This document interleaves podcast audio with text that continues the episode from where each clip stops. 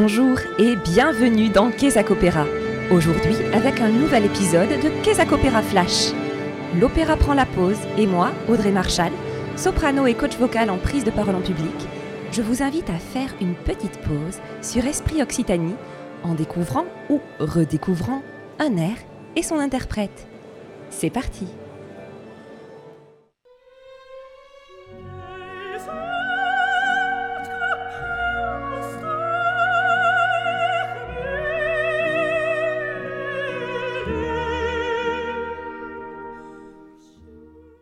Ça vous dit quelque chose ? Certains auront, je le sais, immédiatement reconnu le célèbre air de Rusalka. Vous vous serez au moins dit « Ah mais oui, ça me dit quelque chose !» Je le sais. On peut l'appeler « Chant à la lune » ou « Prière à la lune », mais voici son titre original. Attention. « Niesitschku na nebi hlubokem », extrait de l'opéra « Rusalka » du compositeur Antonin Dvorak. Ça, c'était en langue tchèque. Merci pour vos applaudissements. Je me suis beaucoup entraînée grâce à l'aide précieuse de deux musiciennes que je remercie sur les notes de cette émission. Car oui, à ce jour, je n'ai jamais chanté en tchèque. En français, ces premiers mots de l'air signifient « douce lune sur le ciel profond ». Le titre de l'opéra Rusalka annonce à la fois le sujet, Ondine, et le nom du personnage principal. Pour le reste de l'émission, je prononcerai Dvorak à la française avec votre permission. Antonin Dvorak est à l'apogée de sa carrière lors de la création de son opéra en 1901 à Prague, alors que la ville est encore officiellement métropole royale de la région de Bohême, avant de devenir en 1918 la capitale de la Tchécoslovaquie et aujourd'hui de la République tchèque. Le compositeur tchèque a utilisé le livret de son compatriote, le jeune poète et dramaturge Jaroslav Kvapil, que ce dernier avait déjà rédigé et gardé précieusement dans l'espoir, finalement exaucé, que le grand Dvorak le mette en musique. Ils n'étaient pas destinés à travailler ensemble, mais leurs âmes profondément rurales. Pour info, Dvorak était initialement parti pour reprendre la boucherie familiale. Si, c'est vrai. Et d'ailleurs, peut-être aurait-il tout autant excellé dans le métier de boucher, mais ce qui est sûr, c'est que l'on aurait un peu moins profité de son talent aujourd'hui. Je disais donc, les deux hommes ont fini par se rencontrer et par collaborer, semble-t-il, avec bonheur et estime mutuelle.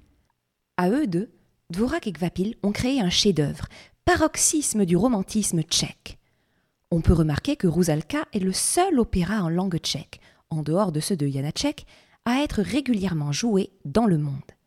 Et c'est bien en tchèque qu'il doit être interprété, car c'est vraiment ainsi qu'il a été pensé. Comme vous l'avez compris, ô cruel que vous êtes, je ne parle pas tchèque. Mais la musique de cet opéra, et notamment cet air, respecte apparemment parfaitement l'accentuation de la langue tchèque. Un accent tonique au début de chaque phrase principale et un accent à la fin. Et cela, j'ai pu le constater musicalement devant la partition. Tout comme Prague et ses auteurs, l'opéra Rusalka se nourrit d'influences slaves autant que germaniques. Et c'est pas fini!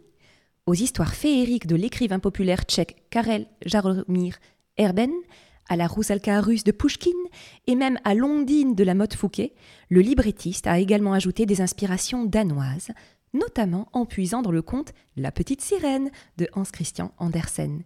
Oui, vous savez, celui qui a été très librement repris par Disney et dont l'héroïne veut absolument partir là-bas. Ondine, sirène, née du coup, qu'est-ce que c'est exactement une Rusalka ? En fait, la définition est un peu mouvante. Dans la pensée animiste païenne, chaque élément naturel est incarné par un esprit, une divinité ou un être surnaturel. La Rusalka est une figure mythologique slave représentant l'esprit de l'eau, de la forêt ou du feu. On peut comparer cet être à une ondine, une sirène ou une nymphe. Selon les cultures et les époques, depuis la Grèce antique, les représentations ont en fait beaucoup évolué, de la femme oiseau à la femme poisson. Ce que l'on retrouve quasi systématiquement, c'est le caractère jeune, féminin et séduisant. Le danger plane, mais pas nécessairement de manière maléfique. C'est un être ambivalent, comme l'eau à laquelle il est associé. L'eau est nécessaire à la vie, tout en représentant un danger mortel. L'ondine est un personnage solitaire, souvent malheureux, tantôt maléfique, tantôt angélique dans ses intentions, selon les cultures ou les mythes. L'amour et la mort lui sont liés. C'est l'Église qui, en combattant les images païennes et la personnification des éléments naturels, a fini par imposer le caractère démoniaque des sirènes dans l'imaginaire collectif. Néanmoins, ici, dans cet opéra, la Rusalka qui nous intéresse s'inscrit résolument dans un courant de personnification de la nature. Rusalka est à la fois fille et mère de nature. Source vive, elle est bienveillante et protectrice. Vous pouvez vous représenter une beauté aquatique, diaphane, évanescente, aux longs cheveux ébouriffés, verts ou argentés. Elle n'en demeure pas moins dangereuse, malgré elle. De ses propres mots dans l'opéra, la petite naïade Rusalka est attirée vers son prince par amour, mais aussi par l'espoir d'acquérir une âme humaine. En effet, les êtres semi-immortels peuvent être amenés à jalouser l'âme réellement immortelle, immatérielle des hommes, bien que cela implique le sacrifice de leur corps terrestre. Mais justement, de corps, Rusalka n'en a pas vraiment. Et si elle peut voir son prince et l'enlacer, lui ne peut la voir ni même la percevoir. À la décharge de l'Ondine, c'est tout de même une situation pour le moins agaçante. Bon, donc dans cet opéra, que se passe-t-il ? Quelle est l'histoire de cette Rusalka ? On se trouve un peu dans un archétype de l'opéra, dans le sens où tout est mal qui finit mal. Voilà, ça c'est fait. En fait, Rusalka, fille de Vodnik, le génie des eaux, se languit d'amour pour le prince qui vient chasser régulièrement au bord du lac. Impuissant et inquiet pour elle, mais souhaitant son bonheur, le génie des eaux lui conseille de s'adresser à la sorcière Yejibaba. Celle-ci accepte de lui donner forme humaine, mais à quelques conditions, vous vous en doutez. Rusalka doit renoncer à sa robe d'eau, mais aussi à sa voix parmi les humains. Et comme si cela ne suffisait pas, dans le cas où son amour viendrait à être rejeté ou trahi, elle se verra damnée, ainsi que son prince. D'un naturel optimiste, il faut croire, à moins que ce ne soit la force de l'amour ou les deux, Rusalka accepte le contrat et devient humaine. Le prince est au départ hypnotisé par cette sublime jeune fille, mais il ne tarde pas à se détourner de cette mystérieuse, froide et muette fiancée, séduit par les attraits, la voix et le discours d'une sensuelle princesse étrangère. Chose promise, Rusalka est damnée. La sorcière lui suggère de se libérer de la malédiction en frappant mortellement le prince d'un poignard. Mais cette idée horrifie Rusalka, qui préfère porter seule sa souffrance à tout jamais plutôt que de voir l'homme qu'elle aime malheureux. Mais le prince, lui aussi sous le coup de la malédiction, tombe malade et revient sur les rives du lac, rongé par le remords. Rusalka, désormais ni femme, ni fée, ni morte, ni vive, apparaît et le prévient qu'un baiser lui serait mortel. Devant l'insistance du prince, elle lui accorde une ultime étreinte, fatale à ce dernier, sans pour autant la libérer. Rusalka s'enfonce une dernière fois dans les eaux glacées du lac. The end. Remarquez que ce n'est pas commun, dans un opéra, que le personnage principal soit muet, même momentanément. Entre parenthèses, même pour Tamino dans La flûte enchantée de Mozart, c'est une épreuve de courte durée, et néanmoins ça pique. Cela nous mène à interroger le rôle de la voix, de la parole. Instrument incontestable de séduction, employé largement par la princesse étrangère. Arme de manipulation lors de l'emploi du mensonge, comme par la sorcière. Et pour la pauvre Rusalka, qui a consenti au trop lourd sacrifice de sa voix, sans parole, point de possibilité de se défendre. Cet opéra propose également une réflexion sur la nature de l'amour. Rusalka aime de tout son être, mais cet amour infini, inaltérable, immuable, est figé, glacé. Cet amour ne parvient pas à combler le cœur humain, cœur qui bat dans un corps et qui se nourrit de chaleur, de passion, de sensualité. Ce feu humain qui attire Rusalka est attirant mais instable et consume au moins autant qu'il réchauffe. Le cœur humain aspire pour sa part à la paix de l'amour éternel, mais n'y trouve pas satisfaction. L'amour de Rusalka est trop grand, trop figé pour la passion terrestre du prince, qui cherche à prendre corps et s'exprime finalement en passion frivole. Rusalka et le prince, dans mon interprétation personnelle, c'est une histoire d'amour entre l'eau et le feu, une fascination mutuelle, une danse entre l'amour et la passion, entre la paix et la satisfaction. Un équilibre délicat, mais la fusion est impossible, ou du moins insaisissable. Pour que l'amour humain existe et vive, son feu doit être sans cesse menacé de s'éteindre. Il ne saurait se satisfaire de connaître son avenir. C'est toute la beauté de l'âme et de la mortalité qu'envient aux hommes les êtres immortels. Vous allez me dire, et le chant à la lune dans tout ça ? L'ère auquel nous nous intéressons aujourd'hui se situe au début de l'opéra, lorsque Rusalka, malheureuse mais pleine d'espoir, confie son amour et ses rêves à la lune. Oui, c'est vrai, il se trouve que lors du premier épisode de Kesako Péra Flash sur l'air Casta Diva chanté par Maria Callas, il s'agissait aussi d'une prière à la lune. Coïncidence ? En fait, oui. Rusalka s'adresse ici à la lune comme à une confidente, et même à une messagère. Voici la traduction de l'air. « Tendre lune sur le ciel profond, ta lumière pénètre au loin. Tu te promènes à travers le monde et vois les hommes dans leur demeure. Ô lune, arrête-toi un moment, dis-moi, veux-tu, où est mon amour ? Dis-lui, lune argentée, de ma part, que je le serre sur mon cœur, qu'au moins pour un bref instant, il se souvienne de moi. Va, trouve-le dans le vaste monde. Dis-lui, oh, dis-lui qui l'attend ici. Et si de moi son âme rêve, que ce souvenir le réveille. Ô lune, ne t'éteins pas. » Juste avant de vous faire écouter le morceau dans son intégralité, je vous invite à prêter attention aux détails suivants. Je tiens à préciser qu'il s'agit d'une analyse tout à fait personnelle à partir de ma sensibilité devant la lecture et l'écoute de la partition.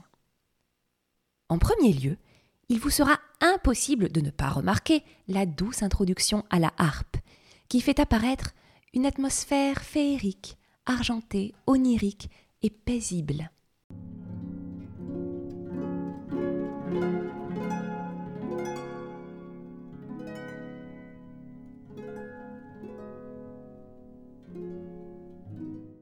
Aux cordes avec sourdine s'installe une onde régulière, un tapis aquatique glissant. Les corps incarnent peut-être des oiseaux nocturnes, s'échangeant des « ouh-ouh » rassurants.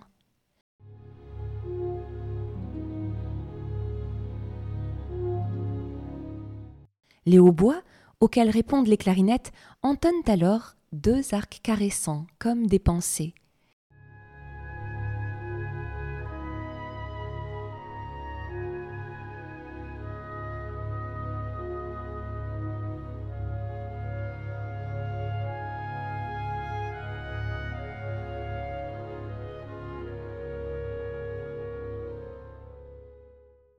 J'imagine le vœu de Rusalka s'enhardir peu à peu pour finalement prendre corps dans la voix de soprano, qui, après 4 mesures de ta-da-da au violon, comme autant de tentatives, ose finalement s'adresser à la lune.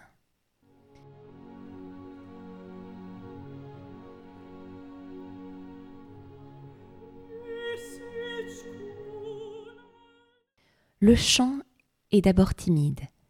Rusalka décrit la position dominante de la douce lune, qui peut tout contempler et pénètre chaque foyer humain de ses rayons. Enfin, toute cette première partie, en situation d'équilibre sur la dominante de sol bémol majeur, finit par atterrir, si vous me passez l'expression, sur la tonique, avec douceur et certitude.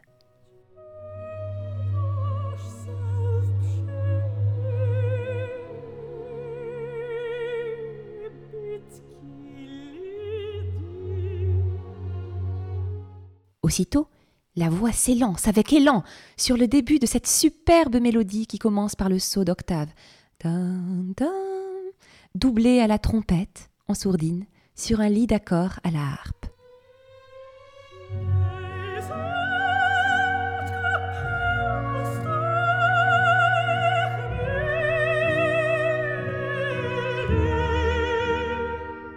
Enfin de la terre ferme sous nos pieds. l'anticipation peut-être des jambes qui supporteront bientôt Rusalka. Sa décision est prise, elle veut devenir humaine. La soprano interpelle maintenant clairement la lune. Elle lui demande de s'arrêter et même de lui répondre. Qu'elle porte au prince le message d'amour de Rusalka. Elle répète à la lune « Dis-lui, dis-lui !» La ligne est franche, souple, et les inspirations de musique traditionnelle dans les ornements sont palpables.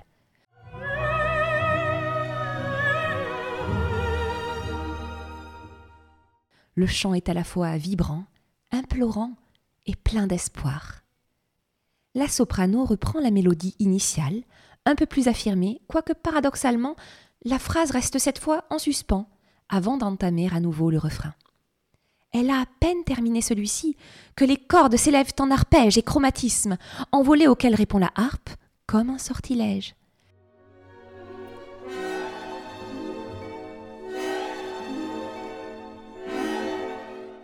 La troisième montée chromatique des cordes redescend en paliers de plus en plus inquiétants.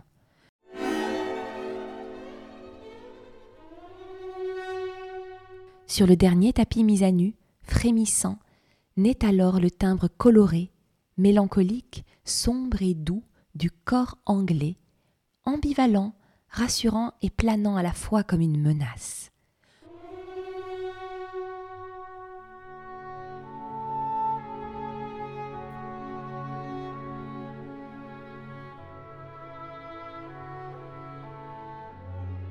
Pour petite définition, le cor anglais est un instrument à hanche double et à perce conique de la famille des bois. Malgré ce que son nom pourrait logiquement laisser penser, ce n'est pas du tout un cor. Le cor anglais correspond en fait à un hautbois alto. C'est un instrument transpositeur, en fa, qui sonne à la quinte juste inférieure. Traduction, il joue do, on entend fa. Je referme la parenthèse. Rusalka soutient alors une série de ré bémol, graves, profonds, douloureux, comme une formule magique, une incantation, déjà un sacrifice.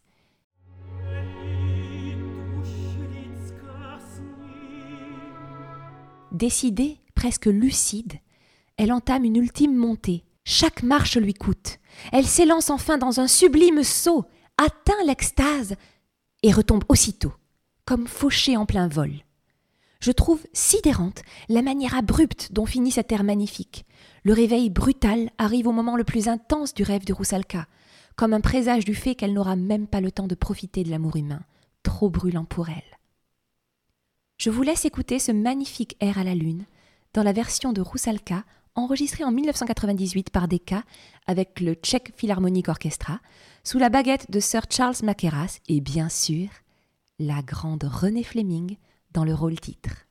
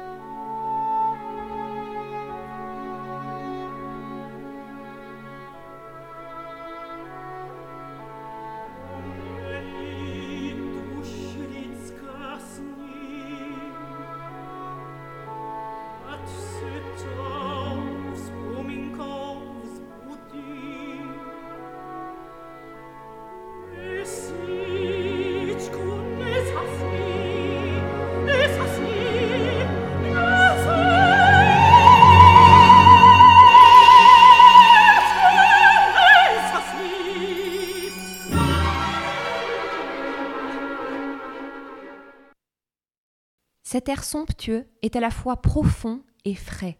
L'atmosphère est insaisissable, mais pas le chant. Rusalka est ferme dans ses émotions. Malgré cela, insaisissable fille de l'eau, elle est évanescente. Comment alors laisser une empreinte dans le cœur de celui qu'elle aime ? L'interprétation de Renée Fleming est superbe, et sa grande voix, douce, stable, affirmée, veloutée et lumineuse, incarne parfaitement ce personnage énigmatique de la nymphe Rusalka. Quelques mots sur Renée Fleming. Si la soprano américaine est si parfaite pour ce rôle, qu'elle a interprété tout au long de sa carrière, c'est peut-être en partie parce qu'elle a des ascendances tchèques, par ses arrière-grands-parents côté maternel. Bien qu'on ne lui ait pas transmis à son grand regret la langue tchèque, elle a baigné dans l'amour de cette culture de bohème. Au moment où elle s'est penchée pour la première fois sur le rôle de Rusalka aux États-Unis en 1990, la mode n'était pas du tout à chanter cet opéra dans sa langue d'origine. Et pourtant, elle s'est employée à travailler avec beaucoup de soin la prononciation de la langue. Ce n'est pas très étonnant de la part de Renée Fleming, puisqu'elle emploie toujours beaucoup de travail et d'attention au style de chaque œuvre qu'elle interprète, en termes de langue, de période, de langage musical. La petite Renée Fleming est née en 1959 à Illinois, en Pennsylvanie, dans une famille de musiciens. Ses parents étaient tous deux professeurs de chant, mais elle a été libre de choisir son répertoire, et ce sont des rencontres qui l'ont menée à se tourner vers la pop, le jazz et surtout l'opéra. Elle a étudié le chant lyrique et le répertoire des leaders, notamment en Europe, auprès de Arlene Auger et Elisabeth Schwarzkopf, rien que ça, avant de retourner aux États-Unis pour parfaire sa technique à la Juilliard School de New York.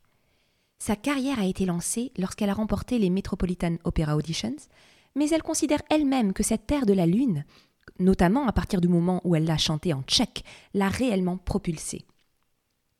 Renée Fleming est l'une des plus grandes cantatrices contemporaines. C'est peut-être la soprano la plus sollicitée du monde du début du XXe siècle. Et pourtant, elle est aux antipodes du cliché de la diva capricieuse.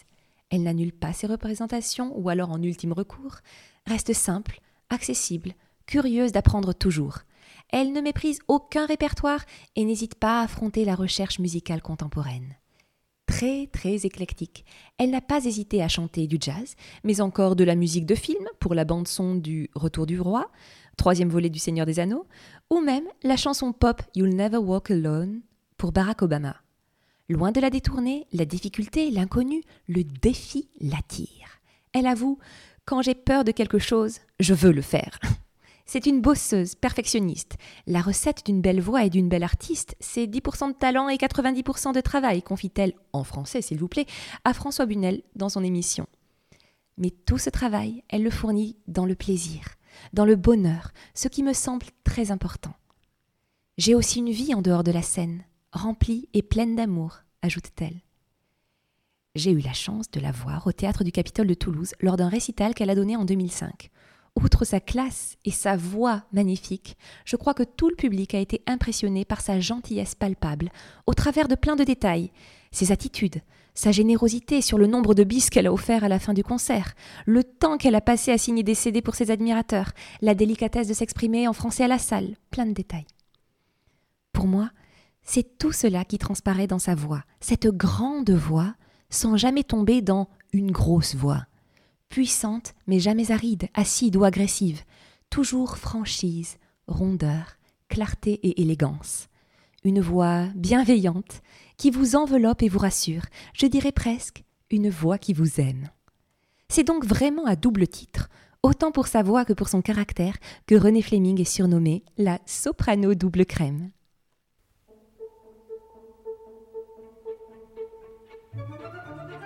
C'est la fin de cette émission. Merci à Tiffen à la technique. Vous pourrez retrouver le podcast sur Esprit Occitanie, mais aussi sur Deezer, Spotify, Apple Podcast, Google Podcast et YouTube. Si vous adorez un air d'opéra et que cela vous ferait plaisir que je le présente dans un épisode de Kesako Péra Flash, n'hésitez pas à me le faire savoir sur www.audreymarchal.com. Je vous répondrai avec joie. À bientôt sur Kesako Péra.